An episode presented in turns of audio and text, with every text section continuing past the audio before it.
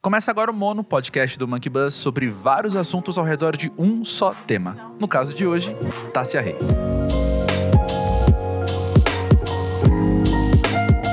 Tássia, acho muito legal poder conversar com você, porque a sua carreira, a minha impressão é que é uma dessas que tem muitos elementos que compõem ao mesmo tempo. Tem artistas que a gente vai conversar, tem bandas que a gente vai conversar, que eu sinto que o papo é um pouco mais, entre aspas, simples do que com você. Acho que para esses próximos minutos aqui, a nossa conversa vai ser muito rica, vai trazer muitos lados, sabe? Ai, que tudo! Primeiramente, um prazer poder estar aqui trocando essa ideia. E realmente, eu sinto que, apesar de, de é complexo, é porque vem de muitos lugares ao mesmo tempo, né? Não é uma, um fio só condutor, né? São, são alguns fios que se conectam e acabam gerando eu, né? A minha carreira em si. Mas é muito, eu gosto muito de pensar e, é, e foi interessante, na verdade, é interessante toda vez que eu falo, posso falar sobre isso, porque cada vez eu acho um fio novo que eu não tinha me ligado. Porque como foi uma, uma carreira que foi nascendo despretensiosa, não era algo que eu fui, que eu, sei lá, vou ter essa carreira, sabe? Então, eu vou descobrindo coisas novas também de mim mesma no, durante o percurso, assim, eu acho muito interessante. É, uma palavra que eu anotei enquanto pesquisava sobre você para a gente poder conversar hoje foi organicidade, porque parece que a sua, a sua carreira foi de fato nascendo, foi crescendo e parece que você foi descobrindo a sua própria carreira, né, também. Muito, muito isso. Foi, eu fui descobrindo aos poucos, é, não só acho que o fato da, do fazer artístico em si, mas também do fazer executivo da coisa, né, de entender o que é importante para poder se ter uma carreira. Então, realmente, assim, foi uma, coi uma coisa foi acontecendo de cada vez, às vezes algumas coisas ao mesmo tempo, mas eu e quem, né, quem me acompanhou e quem me ajudou no, no, nesse começo, a gente teve que ir identificando as coisas que a gente precisava organizar, assim. E são muitas coisas, né? São muitas camadas, porque tem a camada artística, né? Tem a camada da construção é, visual, da construção musical, tem a camada do direcionamento, tem a camada política, então são muitas camadas assim e é, falando assim dá até nossa quanta coisa a gente tem que fazer para poder começar isso, mas é, mas foi, é menos complexo do que parece, quer dizer é bem complexo, uhum. mas quando você está uhum. fazendo eu acho que você entra num fluxo também. Né? Interessante, interessante. Vamos começar a dar nome aos bois, então. Depois desse embasamento teórico todo que a gente fez aqui nessa introdução, vamos começar a dar nome aos bois. A primeira coisa que é interessante, ao meu ver, é justamente o, o primeiro momento da sua carreira que tem 100% a ver com música, mas não com o cantor, porque você começou na dança, né? Sim, comecei dançando, foi aí que eu conheci, uh, comecei a conhecer e, e a entender a cultura hip hop, né? Também, eu era adolescente, eu tinha 14 anos, então eu queria dançar, sentia ali dentro de mim que eu queria dançar. Na verdade, eu acho que talvez é, é isso, né? falando, eu penso assim, meu contato direto com arte foi ali. Mas antes disso, eu tenho uma família, meus pais, meu pai e minha mãe que amam música, que é uma família que vem do carnaval. Então eles se conheceram em ensaio de escola de samba, eles eram de escolas rivais. Então, acho que tem que voltar um pouquinho antes até, porque essa vivência do samba e do carnaval foi muito importante na minha construção familiar. Eu tive esse contato desde que nasci, né? De ouvir, uhum. né? De ouvir, de ver minha mãe fazendo fantasia, bordando fantasia em casa, sabe? Então, tem, é, geralmente eu não falo muito sobre isso, porque eu demorei para entender que isso foi uma construção artística também. Mas o contato, o contato direto de algo que eu fui procurar. Inclusive, foi no mesmo tempo que eu também fui atrás de escola de samba. Então, eu fui dançar, que eu queria dançar. Eu queria dançar que nem nos clipes, tipo, que nem a Ciara nos clipes. Né? e, ao mesmo tempo, quem me levou para a dança foi uma pessoa da escola de samba, que eu também tinha ido atrás, porque eu queria dançar na comissão de frente da escola da minha cidade, Jacareí. E aí o Diogo, esse meu amigo, Diogo, se você estiver ouvindo, um beijo no seu coração. Ele, eu acabei não dançando na comissão de frente porque eu não dançava, né? Eu não fazia aula de dança, mas me mandaram para bateria. E aí eu fui ali, eu tive um contato com música também, né? Porque todo mundo tem uma hierarquia, né? Certeza. Então comecei no chocalho igual todo mundo. Fiz escolinha de bateria o ano inteiro, ao mesmo tempo que eu fiz a aula de dança, porque na escolinha de bateria eu conheci o Diogo e ele me levou para fazer aula de dança. Então teve essa caminhada assim. Aí na escolinha eu aprendi a tocar tamborim e o, o, o, mestre de bateria, inclusive, ficou muito bravo comigo, porque eu ensaiei o ano inteiro, e no final, aí, só que no final do ano, né, no começo do outro ano, no caso, eu já dançava, né, tava fazendo aula de dança. Aí eu fui o quê? Saí na comissão de frente, em vez de sair na bateria. Olha! Realizar meu sonho, né? Realizar meu sonho. Então, tem, acho que, como, é, como a gente falou agora mesmo, né? São vários fios, né? E às vezes eles estão paralelos. Hum. Então, teve isso. E a dança foi muito importante para mim, porque me fez me compreender enquanto indivíduo mesmo, então meu corpo no espaço, assim, ocupando um espaço e a minha movimentação, porque eu sou eu sou uma pessoa alta, né? Eu tenho quase 1,80 ou 1,80. Esses dias mediu, deu menos, foi só que eu estou diminuindo, mas enfim. Ainda não, calma, isso é mais para frente na vida. É que às vezes a gente não alonga, né? Tem que alongar. e aí, mas enfim, uma pessoa de 1,80m, então, para as pessoas grandes, às vezes a gente é meio estabalado, né? Derruba as coisas, essas coisas assim. E a dança me fez ter uma percepção de corpo muito importante, assim, muito interessante para mim. E também de entender algumas coisas, assim. Acho que a, a partir disso, não só a dança como o hip hop, né? Me fez me enxergar num, num espaço onde tinham mais pessoas parecidas comigo, né? Mais pessoas pretas, onde elas serem elas mesmas não era um problema, pelo contrário, elas eram exaltadas por isso. E isso foi muito importante para mim. Acho que foi também uma iniciação política ali, de entender o meu corpo, sabe? Um corpo como um corpo político mesmo, né? Então, muita coisa aconteceu ali nesse começo. Pois é. Então, dado esse primeiro capítulo dessa história, talvez, tem um outro capítulo do que chega, talvez não necessariamente na sequência, mas ele vem depois, que é o de você ter estudado design de moda. E eu fico curioso pensando o quanto isso molda também a sua visão artística. Porque eu entendo que no design de moda você quando você estuda, você mergulha em um mundo de referências e você mergulha em um mundo que te dá perspectivas visuais para o que você pode fazer. E criatividade está toda muito ligada, né? Uma coisa na outra. Então, assim como a dança te dá noções rítmicas para a tua música, eu imagino que você ter esse mergulho visual no estudo do design de moda também te incorpora valores criativos interessantes, né?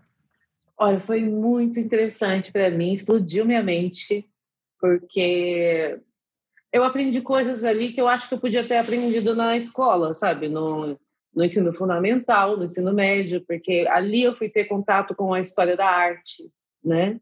Ali eu fui entender as escolas artísticas, né? Os períodos, enfim, coisas que a gente podia ter visto muito antes, né? Tipo, com profundidade. Vi um pouco na literatura, mas tipo muito na escola, né, no caso, mas muito raso. E a minha cabeça realmente assim, nossa, explodiu. Eu acho que tem muitas coisas que me fizeram, é, como eu posso dizer isso? Me fizeram despertar, sabe? Então, eu fiquei muito interessada. Eu tinha 20 anos, né, quando eu fui fazer, quando eu ganhei essa bolsa, né? Foi uma bolsa que eu ganhei então, eu tinha 20 anos e eu acho que eu estava num momento também ali de. que eu já dançava há seis anos, né? Tinha chegado a dançar em a companhia, dançava semi-profissional, porque não tinha, só porque eu não tinha DRT, na verdade, se não seria profissional. Mas eu estava meio descontente, porque eu não estava conseguindo enxergar um futuro interessante para mim na dança. Então, foi um jeito também de eu entender que eu queria expandir enquanto arte, né? E aí eu consegui esse curso. E aí eu lembro que aí eu vim morar em São Paulo também, né, para poder estudar. Então foi uma chuva de informações, ao mesmo tempo que eu recebia todas aquelas informações teóricas, artísticas, visuais, de moda, eu também estava sendo bombardeado por uma megalópole, né? Tipo, um, e eu muito jovem, sem grana também, né, no caso é, vivendo, vivenciando tudo isso e, e, tentando se virar, né? Tentando estar aqui para poder fazer o que eu vim fazer. E foi um ano para mim muito importante na minha vida, porque realmente foi um ano de muito aprendizado. Eu acho que aprendi muita coisa ali. Hoje eu consigo enxergar isso assim. E foi o ano que eu mais escrevi na minha vida. Foi o primeiro ano que eu escrevi, foi o que eu mais escrevi. eu tenho músicas que eu lancei até hoje, tem músicas bem boas, inclusive. Desse. É, e eu talvez eu lance alguma outra, vamos, vamos entendendo também, mas eu, eu lembro que eu fiquei assim, eu, eu ia para a biblioteca da faculdade e eu fiquei, e eu ficava lá horas e horas. A mulher da biblioteca, não lembro o nome dela agora, né? Mas ela até, ela me conhecia, ela às vezes já deixava separado para mim o livro, assim, essas coisas. E eu fiquei muito fissurada em Salvador Dali, sabe? Tipo, gente, que loucura isso, surreal, não sei o quê. ah, foi uma coisa, eu, lembrando assim, da, não sei, acho, não sei se me influenciou na escrita, mas assim, me preencheu bastante ali naquele momento, assim, artisticamente. Foi muito interessante, foi um, foram muitas descobertas, assim. É, eu penso que muitas vezes é difícil você conseguir estabelecer um paralelo muito específico de falar, ah, uma pintura surrealista tem uma influência direta no, no verso que eu escrevi. Mas ao mesmo tempo, como você falou, a questão da sua mente explodir, a questão daquilo agora fazer parte do seu repertório, com certeza acaba refletindo em escolhas que você faz, né? Com certeza, com certeza. Acho que é para você ter uma influência direta, a não ser que você sente, faça, né? Vou escrever uma música baseada nessa obra e tudo mais. Uhum, Mas, uhum. não, deixei bem solto, assim. Eu gosto, na verdade, de, de entender depois o que me influenciou né, em cada em cada letra, em cada escolha, assim. Mas é muito é muito interessante saber que a gente é bombardeado de informações o tempo inteiro, né? Isso é muito é muito rico. Eu acho maravilhoso. Com certeza. Um outro dado que eu acho interessante, então, é pensar que quando você cresceu vendo seus pais confeccionar fantasias de carnaval em casa, e depois você vai e estuda moda, eu penso que você já está habituada também a um universo, a uma dinâmica na qual o vestuário sirva a música, sabe? Sim, faz total sentido essa, essa relação, né? A minha tia, tem minha tia que é costureira, que é irmã da minha mãe, minha tia Ida. E a minha mãe. Beijo pra tia Ida. Beijo, tia Ida. Vou mandar pra ela ouvir. É, e a minha mãe, ela tinha uma relação interessante, assim. Minha mãe já fazia o Pinterest antes do Pinterest existir, entendeu? Ela pegava revistas, recortava as referências que ela achava interessante, separava e levava para minha tia Ida. Elas iam comprar os tecidos que elas achavam interessante para fazer a partir das referências que elas tinham, assim. Muito legal isso, o né? Pinterest analógico, né? o Pinterest analógico. Eu acho isso muito interessante.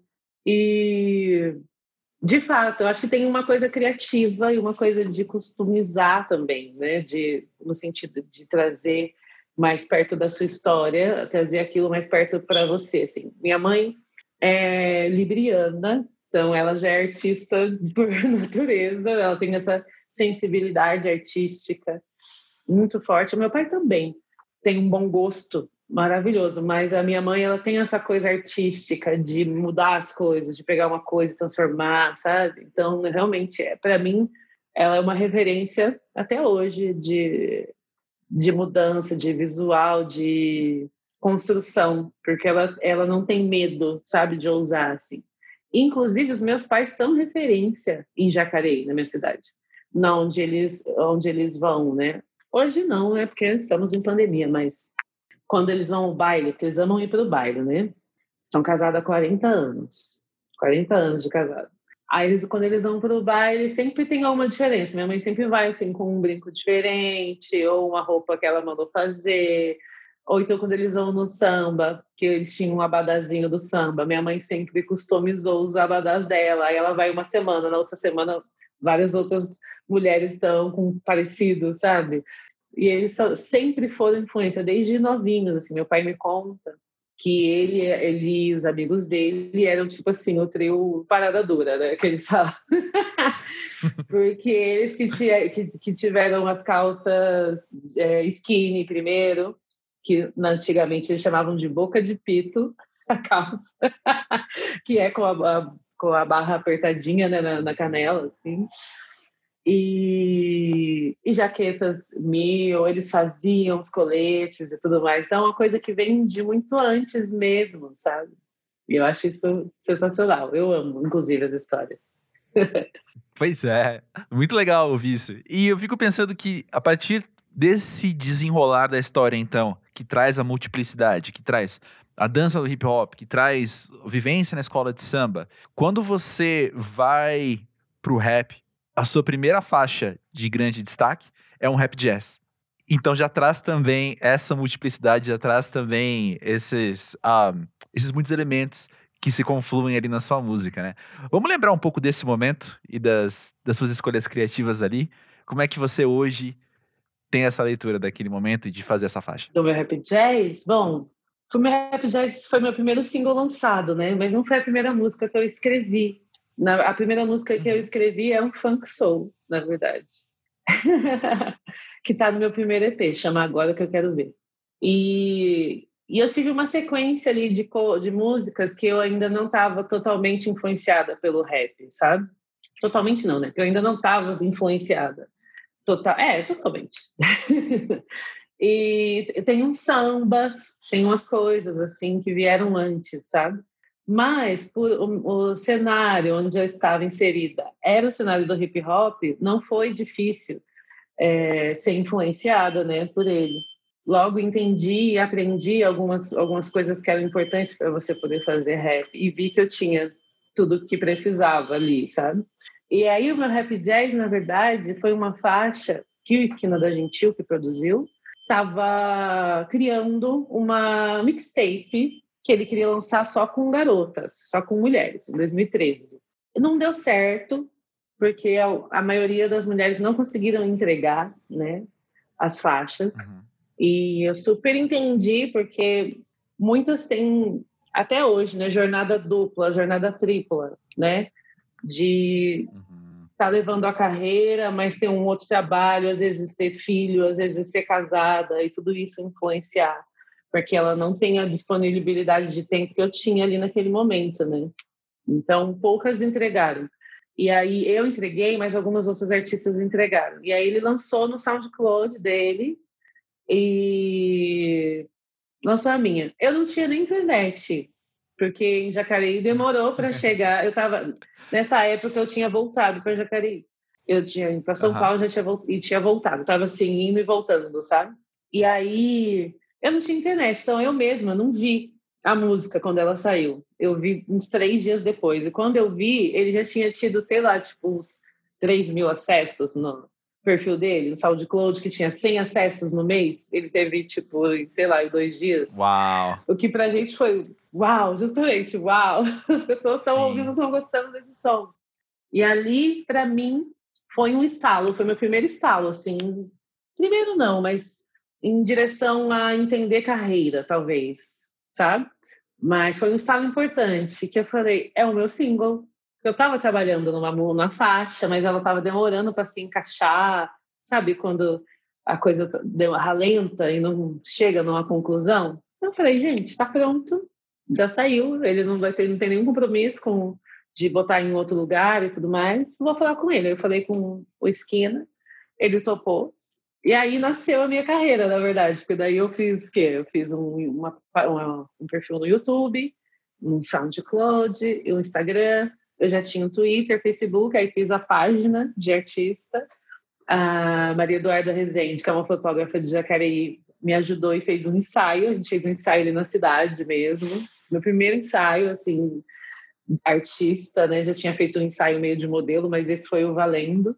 Com coisas assim, roupa da minha mãe que eu achava legal, uma amiga me ajudou a me maquiar, outra me ajudou, a, enfim, ali na, a produzir e tal. A gente subiu tudo isso, escrevi um release pequeno, assim, já precisa de um release. Talvez, pela vivência de dança, a gente já tinha essa vivência de release, né? Então, vou ter que escrever um release. Eu fiz um release para mim. E aí falei, pronto, agora eu sou artista, subi a música em tudo. E, e aí isso foi muito incrível, porque as pessoas começaram a realmente acompanhar, saiu em muita mídia de hip hop, muita. Isso foi tipo março de 2013. E aí, imediatamente, assim, o Bruno Cons, que fez o clipe, ele entrou em contato comigo e falou: Vamos fazer um clipe desse som? Esse som é super legal, uma vibes, eu tenho umas ideias. A gente faz uma equipe aqui da gente e, e, e manda ver. E foi o que a gente fez. E aí, mas foi meio rápido, porque em agosto estava pronto, em julho estava pronto, na verdade. Mas eu falei: Não, quero lançar em agosto, que é o mês do meu aniversário. aí eu dei uma segurada para lançar em agosto. E foi incrível. Então, a produção do clipe foi maravilhosa. A gente tinha uma ideia. No meio do caminho também, a gente foi é, interpelado pelo, pelo museu, que a gente uma, uma parte do clipe é gravada no museu lá de Jacareí, o Museu de Antropologia do Vale.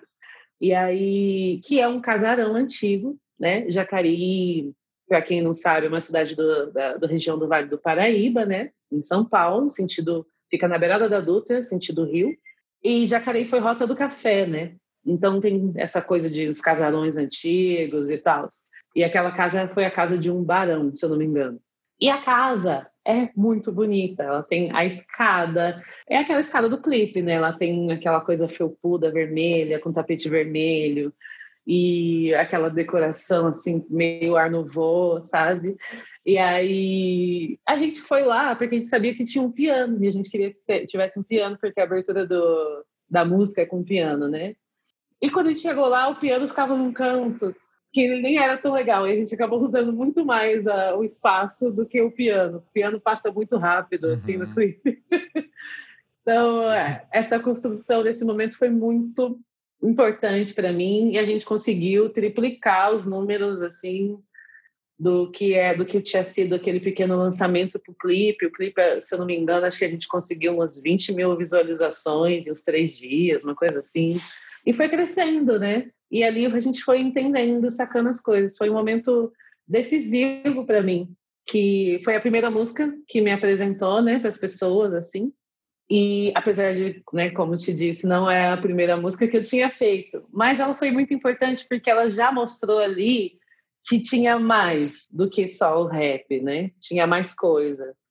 Então, eu fico muito feliz dela, foi um presente para mim, na verdade, assim.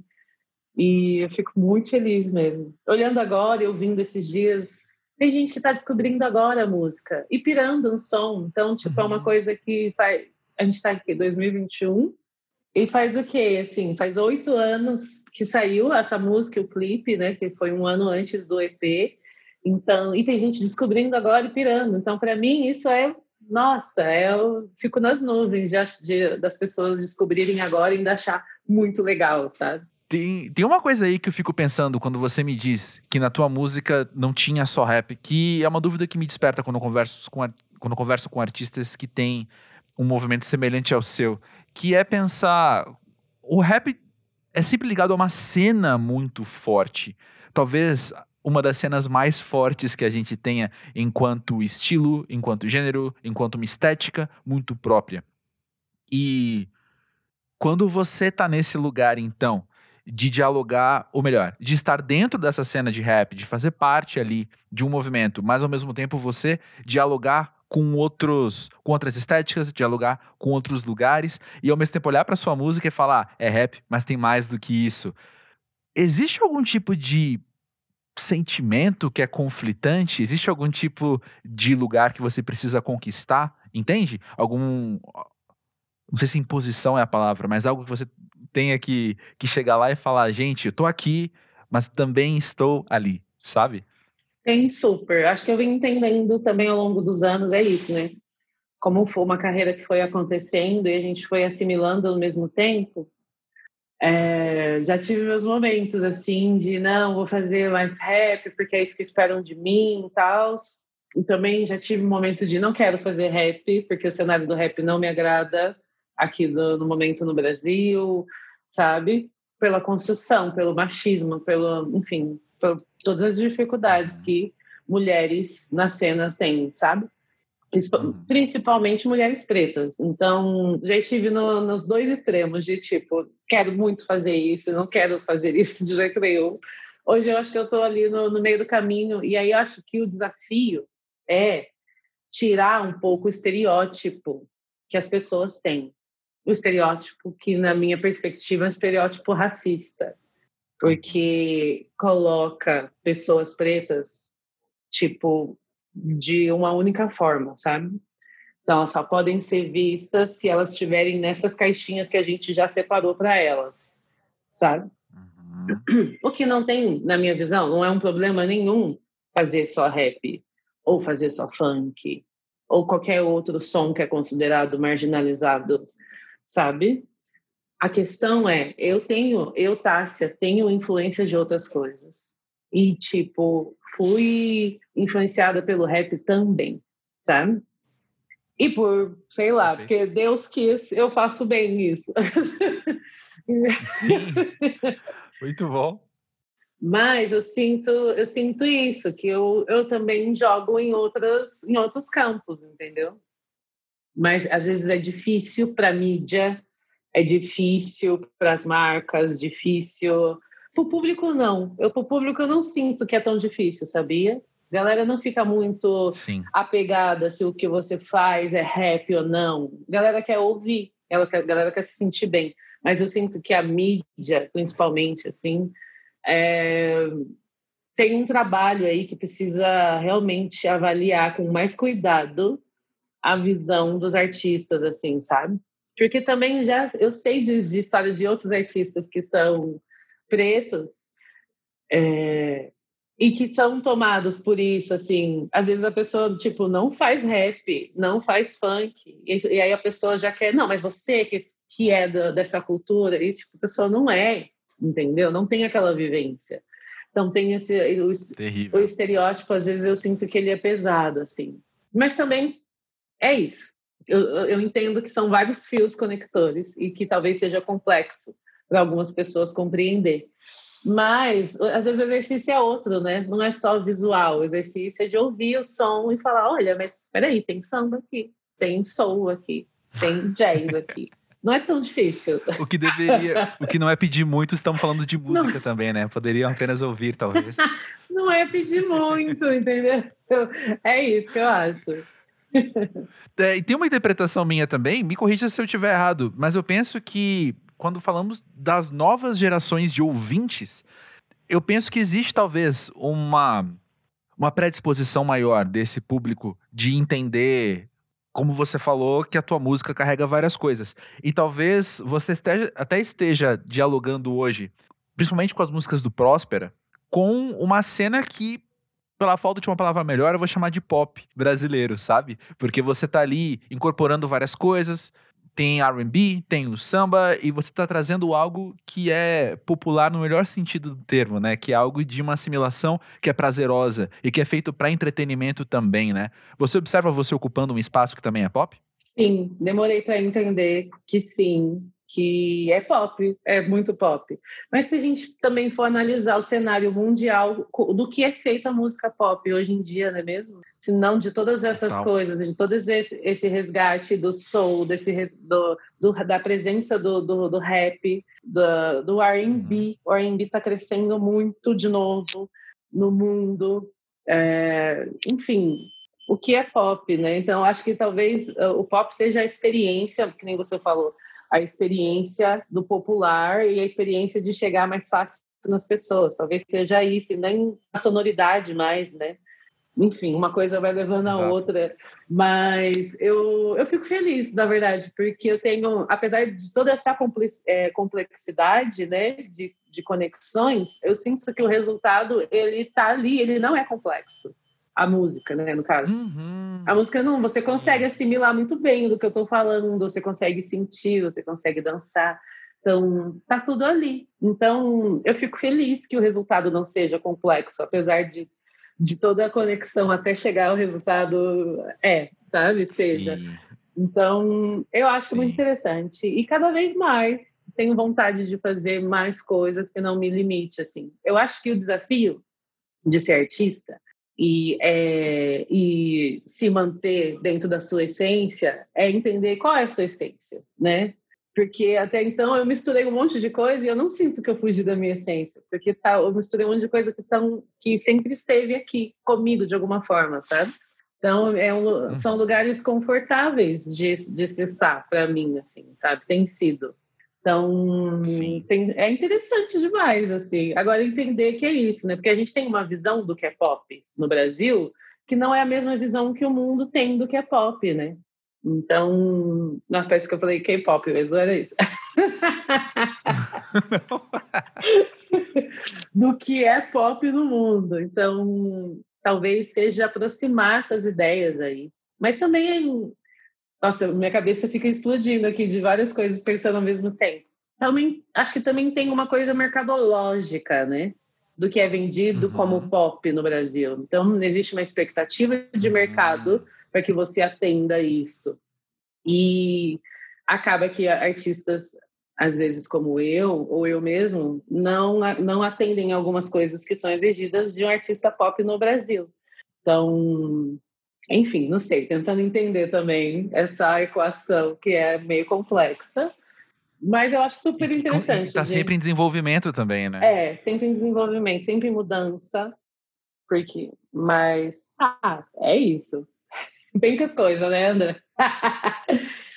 pois é. Mas olha só, Tássia, você citou as suas vivências na cena do rap, então, que muitas vezes o machismo esteve presente. Você citou também como o, você faz rap muito bem e você também incorpora outros estilos muito bem. E eu penso que é um momento legal, então, de juntar tudo isso e conversar sobre rimas e melodias. Legal. Que é um, um super grupo de mulheres que eu imagino, então, que compartilham a mesma vivência que você, né? Teve uma vez que a Drica Barbosa me contou que até de situações de machismo que vocês viveram enquanto grupo em festivais de rap. Ela contou uma história. Eu, eu faz muito tempo isso, eu espero espero estar tá fazendo justiça à, à memória do que ela me contou, assim. Mas de que alguém saiu do camarim e o segurança não queria nem deixar entrar, porque não entendia que uma de vocês que tinha saído do camarim, ou várias de vocês, eram artistas que iriam participar daquele festival de rap. Então, eu, eu queria ouvir de você o significado que tem você poder dar a mão para pessoas que estão com a mesma vivência que você e melhor ainda, poder fazer música muito boa juntas, né? Olha, o Rimas é um, foi um presente, assim, é um presente. São mulheres espetaculares, assim. Nasceu de uma necessidade que a gente identificou, que é Tatiana, na verdade, identificou a Tatiana, de, de colocar mais mulheres, é, de ter mais mulheres, mais vídeos, mais conteúdos de mulheres fazendo coisas juntas, porque foi no momento onde as ciphers estavam estourando e eram sempre homens, homens, homens e é, às vezes eles colocavam uma mulher e é sempre as, sempre as mesmas. Então, foi um momento de pensar, meu, a gente vai ficar esperando um homem chamar a gente ou a gente pode fazer a gente mesmo, né? E aí foi a, a virada da a virada de chave, assim, que quando a gente se encontrou para fazer, a gente percebeu que era mais potente do que só ter um conteúdo na internet, acabou virando para além do, do, coletivo, né? Acabou virando um grupo mesmo, de fato. Uhum. E ah, as meninas são tão especiais, tão talentosas, eu torço tanto por elas, torço demais, assim, pela carreira de cada uma. Cada uma tem uma qualidade, né, uma especificidade no seu som, assim, uma identidade. Acho isso incrível. E sim, vivenciar, vivenciamos coisas incríveis, algumas coisas chatonas também, assim, juntas. E é muito louco, assim, a gente parar para pensar que nesse mercado que a gente está inserido, né? Quão cruel pode ser e, e muitas outras coisas também que já acabaram acontecendo. Mas o que eu trago disso é a potência do encontro É a gente uhum. entender que realizar, que às vezes a gente realizar com as nossas próprias mãos é mais potente, mais significativo, né? Uhum. E isso com certeza potencializou a carreira de todas, de uma forma ou de outra, assim, sabe? E eu acho que isso é, faz tudo valer a pena, na verdade. Assim, a gente vê que é muito perrengue, é muita coisa, mas quando a gente está lá dividindo e compartilhando a, as nossas sensações, nossas vivências, nossa, nossa, nosso corre, é muito bonito, assim. E, e nossa, e a galera que ia no show, é, muita gente chorava, sabe? Era uma coisa meio Uau, catártica, sim. assim, porque também são são músicas que estão falando de coisas reais, né, de vivências reais ali. Então tinha isso assim, tipo, claro, claro não, né, porque muito, todo mundo pode gostar, mas a maior parte do público era feminino. Os caras até colavam no show, mas ficavam tipo do meio para trás, as mulheres ficavam muito na frente, assim, sabe, dominando a parada, assim. Acho que era um momento, um momento das gatas mesmo de, de, de se sentir importante porque acho que era sobre isso, sobre a importância de ser quem você é, sabe? Muito importante, né? Muito bonito também. Com certeza. Saudades.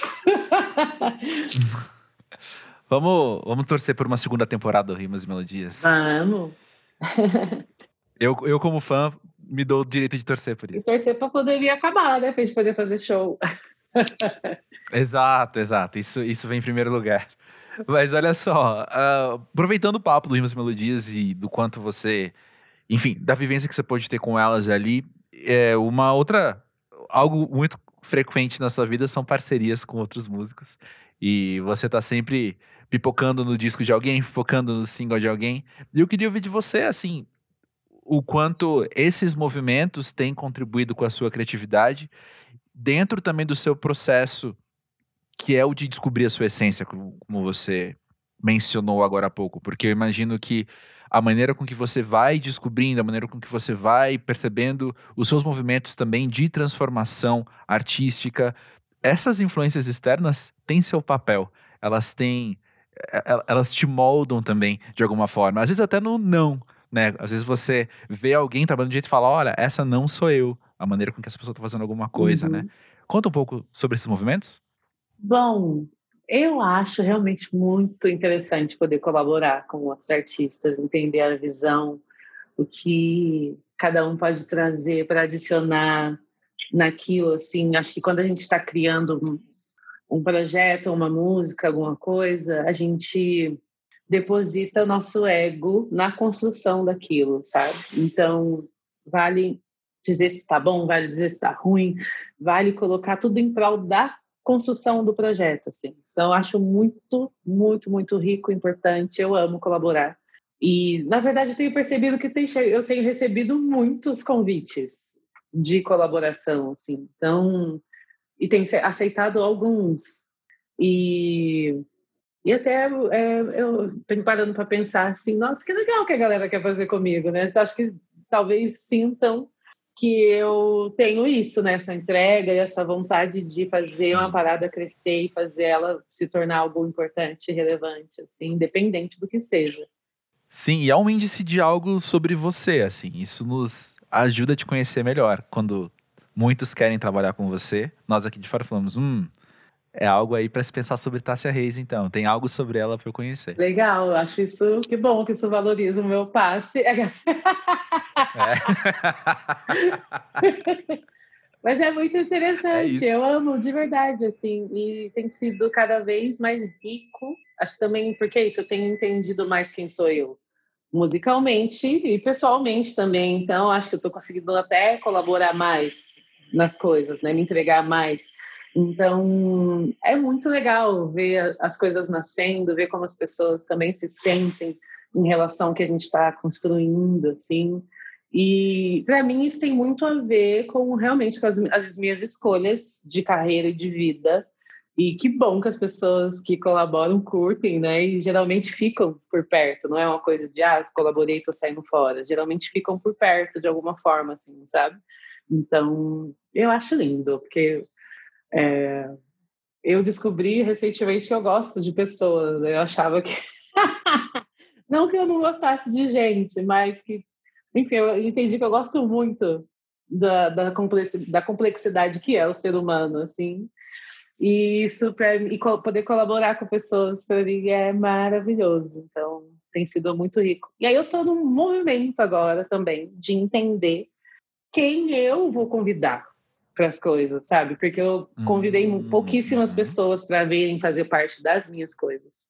E eu tenho, não sei, talvez um, uma coisa minha de tipo, de sempre ficar ali com as mesmas pessoas, convidando e tal. E aí eu tô, tô tentando expandir isso também, de forma que novas pessoas cheguem para somar e fazer parte, da, enfim, da, dessa construção toda, né?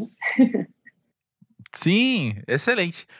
Você agora há pouco falou que você vai entendendo quando lançar as músicas, quando estava comentando de músicas que você já escreveu há muito tempo e que elas podem um dia vir a sair. Eu queria perguntar para você como é que você monta o repertório das suas obras. A gente pode até passear um pouquinho sobre elas, sobre o, pelo Tassia Reis de 2014, o Outra Esfera 2016 e o Próspero de 2019. Como é que você vai montando essas obras enquanto obras? Uau! Primeiro, o, o, EP, né, o EP da Zé Reis, foi interessante, porque eu tinha vários beats que eu tinha ganhado, e se a gente for ver, cada, cada um é uma coisa, né? Cada faixa é uma coisa, mas eu sinto que elas conversam entre si de alguma forma. Talvez pelo jeito que eu abordei a, a temática de cada som, enfim. E ali eu entendi que, o, que precisa ter um fio condutor, ainda que ele seja invisível, sabe? Mas ele precisa existir. O primeiro foi total no feeling, assim. Então, mas eu entendi que era importante isso. O outra esfera, eu acho que outra esfera já vem com um peso diferente, assim, porque ali eu já eu quis contar uma história, amarrando ela, costurando ela um pouco mais, pude produzir algumas coisas do zero. Também tem batidas de outras pessoas, mas a gente conseguiu fa fazer uma curadoria de coisas que a gente queria ali, que eram potentes, que eram fortes, que eram sensíveis também, assim. Então foram momentos ali que que eu sinto que se se que o fio não é invisível, sabe? É, é possível enxergar ali alguns fios de força, como em Ouça-me, por exemplo, como em Dalama, né? Um fio enfim, são fios que são políticos, mas que estão ali gritando por sobrevivência, que também costuram ser a veste não, só que de um outro, do lado mais sensível, né? De um lado de, de cura, de um lado de... Enquanto ouça-me da lama, afrontamento, estão ali gritando, exigindo é, os direitos, respeito. Se a veste não está num lado é, oposto, no sentido de do que o grita é para você mesmo, né? Então, do seu choro, da, da, sua sensibilidade, da sua fragilidade e da relação com você mesmo. Então, assim como a primeira faixa também é não é proibida, já começa com esse questionamento também de tipo, quem sou eu no mundo? O que, que eu quero no mundo? Com, sabe? Então, é bem profundo as minhas piras de poéticas, musicais, assim, mas eu amo, eu amo é, gastar a cabeça com isso, assim. E enquanto próspera, próspera, eu quis misturar esses dois momentos assim, o fio invisível com os fios visíveis assim. Inclusive o fio invisível é um nome muito bom, né? Vou vou anotar isso daqui a pouco. Ah, anota aí. e eu quis costurar isso, porque próspera para mim tem a ver com é, como se fosse um manual de bons hábitos para você se tornar uma pessoa melhor, sabe?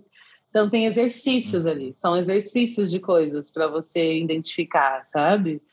Então tem coisas que, que são sobre a minha relação com as pessoas, minha relação com, com a imposição que as pessoas colocam para mim, por exemplo, tipo em imensa luz, por exemplo, sabe?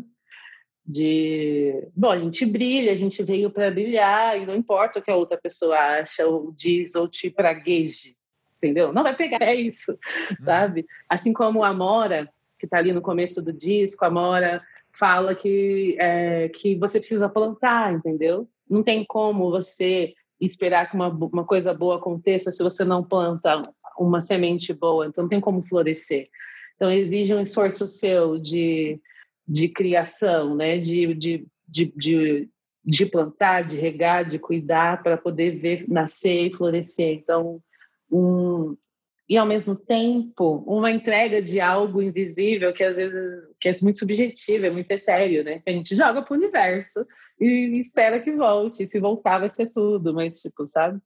E nasce muito mais, porque o Próspera é gigante, né? Tem várias faixas, então uhum. tem muita coisa ali que eu quis colocar. Tem uma homenagem para minha mãe, mas que eu quis falar dela como uma mulher e não como mãe, porque eu também sinto uh, essa necessidade de, de humanizar as mães, né? De entender que elas são mulheres também, não só mães. E minha mãe sempre quis me passar essa visão de que era importante eu ser independente, de eu fazer o meu corre, hum. De eu não depender hum. de, de ninguém, tipo, enfim, de eu viajar, de eu estudar.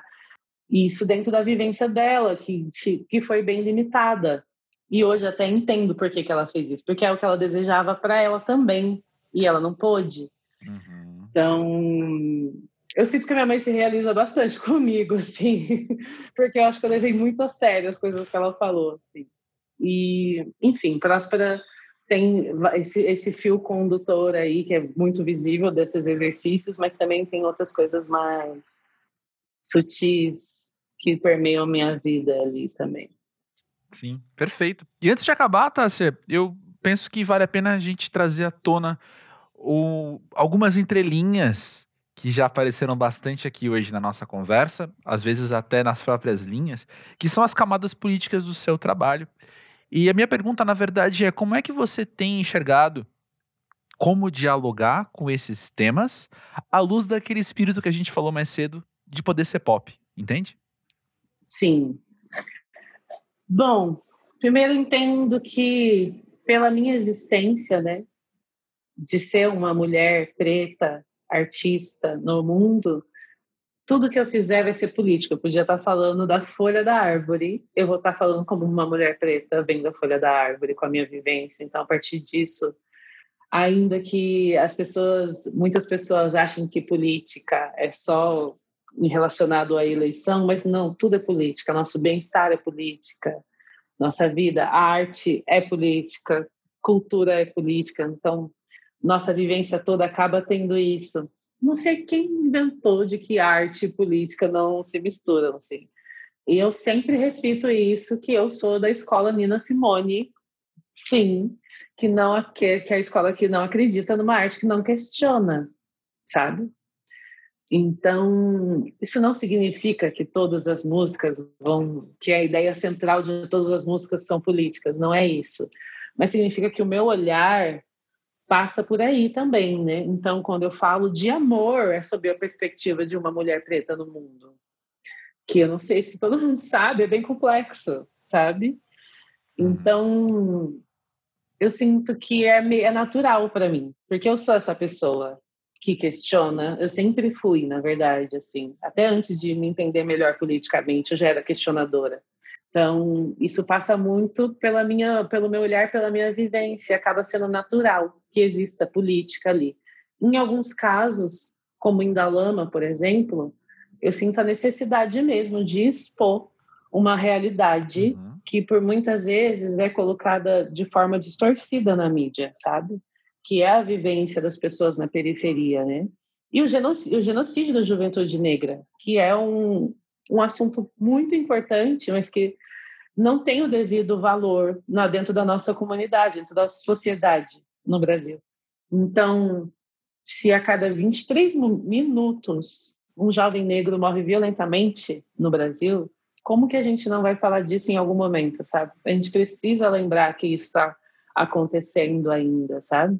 E eu não, eu não consigo esquecer, na verdade. Então, tipo, está sempre, sempre aqui, no raso, sabe? Do, do imaginário, da construção de tudo. E como artista, eu penso, no Próspero eu pensei isso. Tentei tra eu tento trazer um respiro para que a gente que está aqui, que ainda está vivo, consiga continuar vivendo de alguma forma, né? E não só tentar sobrevivendo e não também se afundar, porque tem outras formas de morrer, né? Tem outra, acho que tem esse o genocídio da juventude negra é, no Brasil é uma realidade, mas também existem outras formas de, de, de matar e de morrer. E tem formas subjetivas, né? Que são as pessoas que ficam quando esses familiares vão embora, que é a gente que está assistindo e não consegue entender o porquê que está acontecendo. Então, enfim, e a gente está no momento de pandemia, inclusive, né? Onde isso está acontecendo, né? Muitas pessoas já morreram e o nosso governo continua não fazendo nada, pelo contrário, parece que está atrapalhando a, a, algumas poucas pessoas que querem fazer, então é muito complicado. Eu não sei como que é para os outros artistas só conseguir falar, não conseguir passar por por este lado, assim, para mim é, é fundamental em algum aspecto. E talvez por isso, não sei o quão pop eu vou conseguir ser.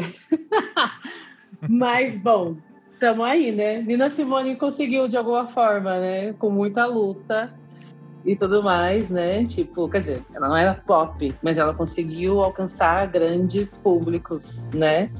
Mas, enfim, estamos aí para o que, o que deve é. é isso aí. Tá, você acha que esse episódio fez muito jus à proposta aqui do Mono, né? Muitos assuntos ao redor de um só tema. Obrigado por estar aqui conversando sobre tanta coisa que constitui sua carreira, sua trajetória, sua jornada, sua discografia, enfim. Obrigada, obrigada pelo convite. Estou muito feliz de poder estar aqui trocando essa ideia. Sempre muito rico, sempre muito importante. E é isso. Obrigada pelo espaço.